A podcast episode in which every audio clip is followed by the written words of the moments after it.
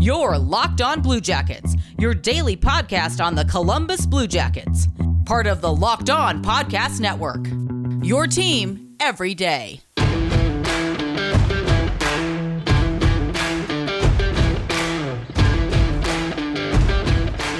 Good morning, happy Monday. I know it's a Monday, but we can get through it together. This is a Locked On Blue Jackets. We're part of the Locked On Podcast Network, your team every day. My name is, as always, Jake Forster. Uh, and if this show is not enough hockey for you, then don't worry because we have Locked On NHL locked and ready to go. It is our daily podcast on everything happening in the leagues. Subscribe and listen each day for a quick look at the biggest stories and game recaps each day. Subscribe to Locked On NHL today wherever you get podcasts you can generally find some pretty pretty fun stuff. I know Monday is a uh, interview show, so Sarah Avampacho of Locked On Kings will be checking in with two or three hosts around the league about the biggest stories in today's happening. Uh, but today, for us here at Locked On Blue Jackets, we are finishing up a conversation that we had with Rachel and Danielle of Locked On Flyers about Seth Jones to the Flyers. Um, we threw some trade proposals around. We talked a little bit about what we would want back in return for Seth Jones and if the Flyers could make something like that work. Uh, so I will get right into it. That is a lot of money. it's so much money, and it's likely what Dougie Hamilton's going to get. Is is yeah. my my argument? Is I think the the thing is you could wait for Dougie Hamilton and pay, you know, ten million to not have to trade a mm. sizable piece away, or you could just trade that piece and get Seth Jones for eight, eight and a half. And that's what's so frustrating, I think, is that it feels like the right amount of money to pay for Dougie Hamilton, and it doesn't feel like the right amount of money to pay for Seth Jones, and yet here we are. Mm-hmm. I mean, like this is this is how the sport works. Like this is how free agency works as well. You know, people um people go to free agency and they get these huge, huge contracts. So and that's that's the other thing as well. Is I think if you sign Seth, you will you will sign Seth Jones for less than you will pay um for Dougie Hamilton, which is probably fair because I think Dougie Hamilton is a better defenseman, but I guess it, you know, do you think he is $1.5 million better than, than Seth Jones, you know? Yeah, that's a really good point. Hmm. So, if this uh, trade, like if the Flyers trade for Seth Jones, uh, looking at it from a Columbus perspective, uh, what does Columbus need? Like, what are you guys looking to to get as a return for Jones? And what is an ideal return for um, you? Um, so it's it's a tough question because we kind of are in desperate need of two uh, in two areas at the minute. Um, so we knew going into the off season that we needed a center from somewhere um, because our centers this season just didn't cut it. You know, our number one center went to Winnipeg. Um, our second line center ended up on the, the wing for most of the season. Our third line center retired and our fourth line center went to Toronto. So at the minute, our center position is really kind of, it's really thin and we don't really have anything in the, in the pipeline. Um, so that's, that's an area of real need. Um, and then obviously with Seth Jones going, our defenseman is, our defenseman, uh, just, I think it's Zach Werenski, Vladislav Gavrikov, um, who are both two are two very good, very young defensemen. Um, and then kind of third on the, the depth chart right now is uh, our well your good friend uh, Michael Del Zotto, noted noted uh, former Philadelphia Flyer, and that's kind of our those are our top three defensemen at the minute. So what what what do you do with that? You know, it's it's it's tough. Yeah. To, so we need we need centers and we need defensemen is the is the kind of the, the short answer there. And so it really depends. Like I could go either way on a Seth Jones trade. Um, if he's traded before the draft, if he's traded after the draft, then I think that will kind of influence what we do. So if we draft a center uh, fifth overall. I think we'll probably try and get a defenseman for Seth Jones. If we end up with a defenseman, I think we'll try and get a center. But pre-draft, I think it really depends on the best, um, the best player we can get on on either position. But right now, I think, and whether this is realistic or not, like he probably shouldn't be worth this much.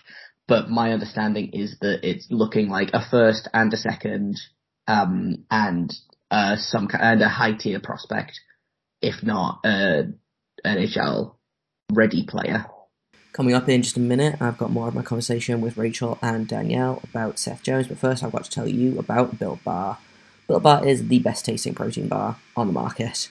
And guess what? There is a limited time flavour available this week only from July 6th to July 9th. You can get grasshopper cookie flavoured Built Bar.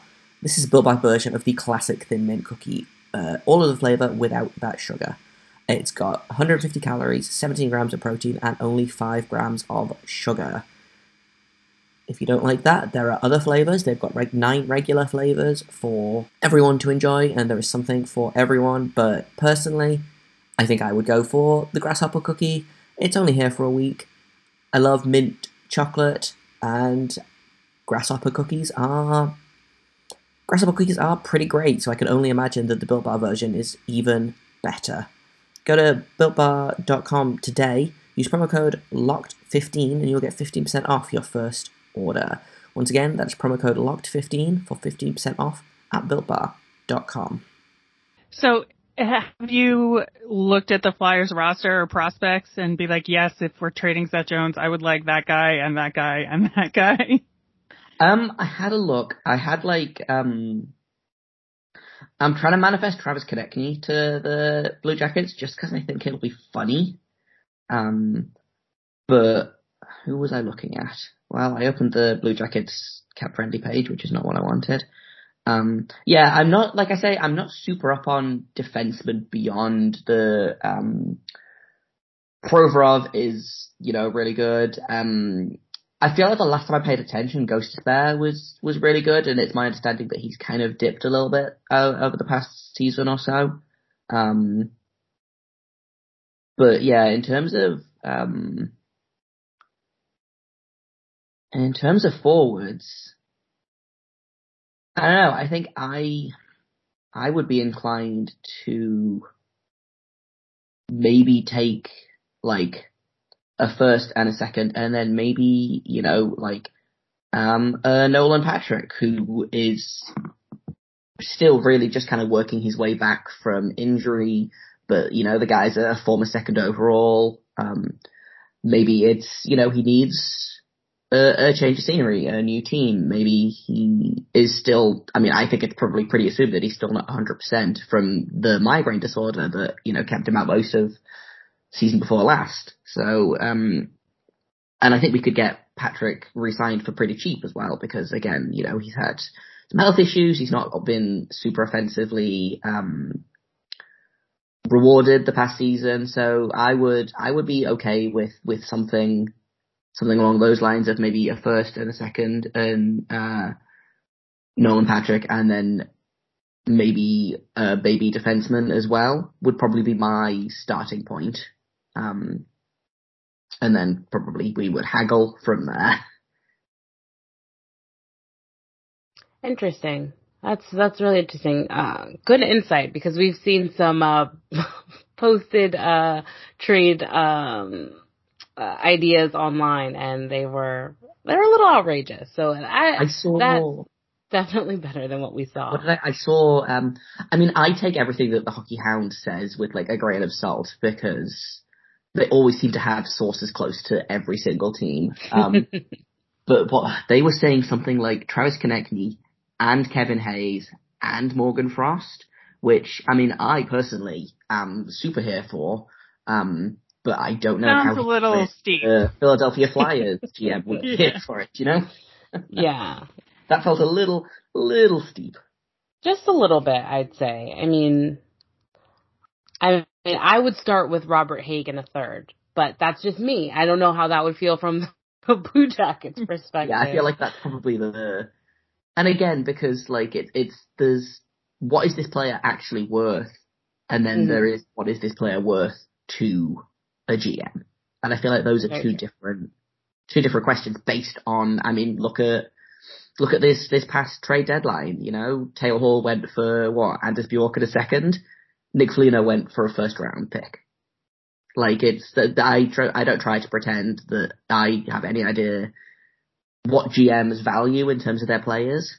Um, but looking looking at it from kind of that point of view, I think I don't necessarily think that Seth Jones is worth a first and a second and a centre and a defensive prospect, but that feels like that feels like something that the GMs would probably consider to be pretty fair.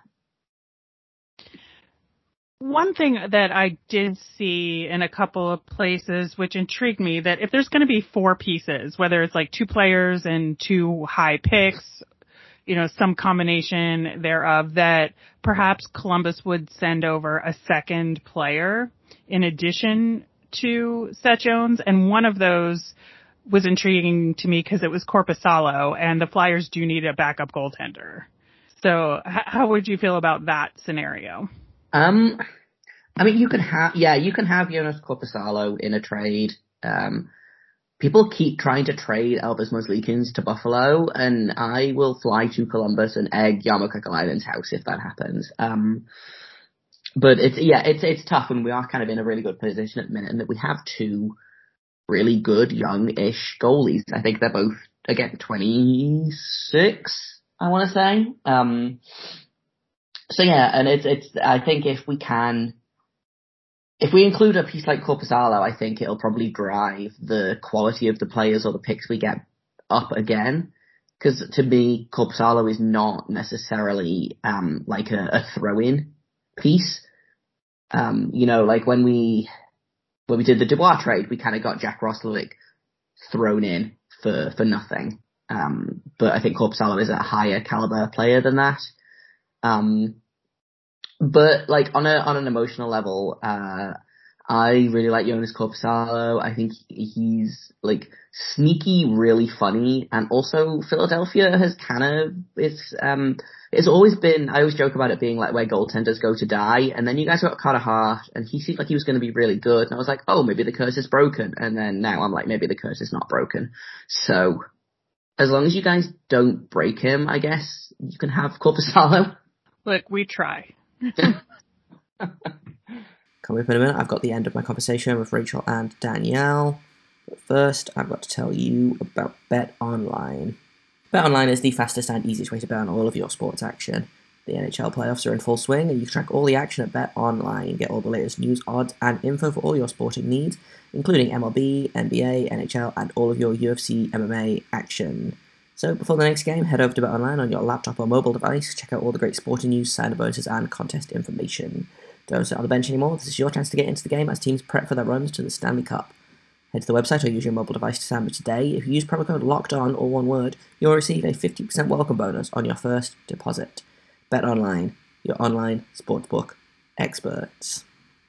All right. So coming full circle, I think we started with the uh, new division. We're finishing with the Metro division because you- Rachel and I talk about the Metro division all the time, and we'd love to get your perspective as I believe Columbus will come back into the Metro division next uh, season.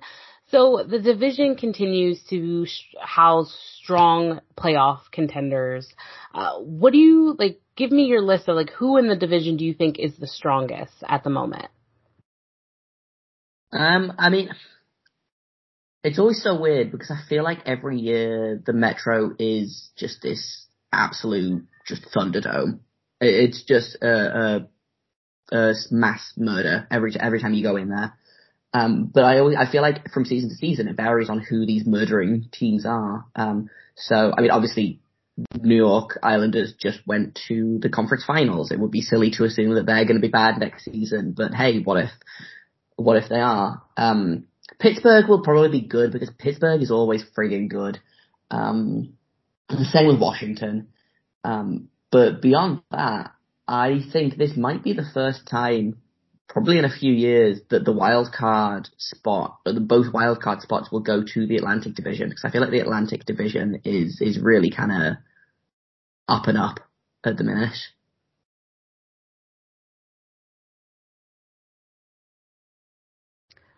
That's interesting. Oh, okay. I could I could see that. However, I just I don't know with like the Canes and the Rangers.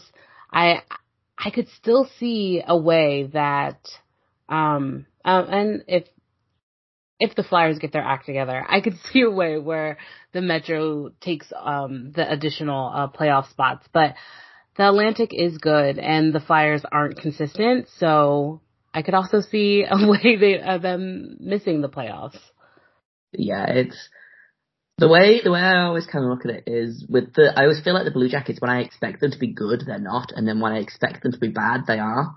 Um, so like last season I was expecting functionally nothing from them. You know, it was our first season without Bobrovsky. We had these two young, mostly untested netminders. Um, we just lost our like the most prolific offensive player that we'd ever had, and we'd kind of wobbled our way into the season. And I was like, oh, okay, we're going to suck this year. It's fine. I can deal with it emotionally. Um, I'd prepped for that. And then we turned out to be, you know, half decent.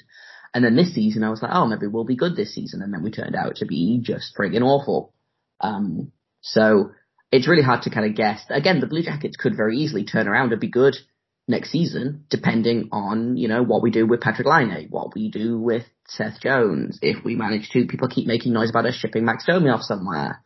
Um, do the goaltenders kind of pick up from where they left off last uh, last season, season before? It's Columbus is a is a weird team that seems to enjoy uh, making me look silly. So every time I make a prediction about them, they tend to do the opposite. Um, so yeah, I could very easily see see a Metro division where it is just an absolute slaughterhouse, um, with the exception of like the Devils, because um, I feel like the Devils are probably still a couple of years off. Um, if they ever make it there, because I feel like the Devils are one of those teams that are like, oh, we we're going to be good next season, we swear, and then they are not.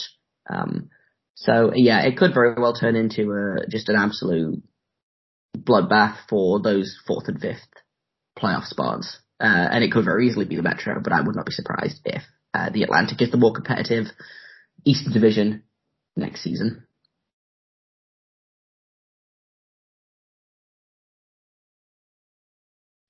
Yeah, this past season threw everything into such turmoil that like pretty much I think anything could happen next year. And there's so much that's going to change between now and training camp in terms of rosters. I think there's going to be a lot of player movement and the draft is who knows what. I think given, you know, the circumstances of evaluation this year. So I'm very intrigued to see what everybody's roster looks like heading yeah. into the season. And Seattle's taking one of my children as well, so you know it's it's so hard to predict what next. The How dare they? Like.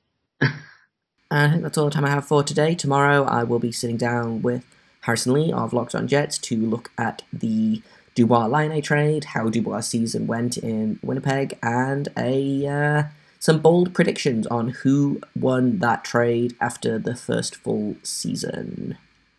I have been Jay Forster. You can find me on Twitter at underscore Jacob, J A K O B, Forster, F O R S T E R. You can find this podcast at LO underscore Blue Jacket. If you have comments, questions, criticisms, you can email me at lockedonbluejackets at gmail.com. And until tomorrow, make sure you stay locked on.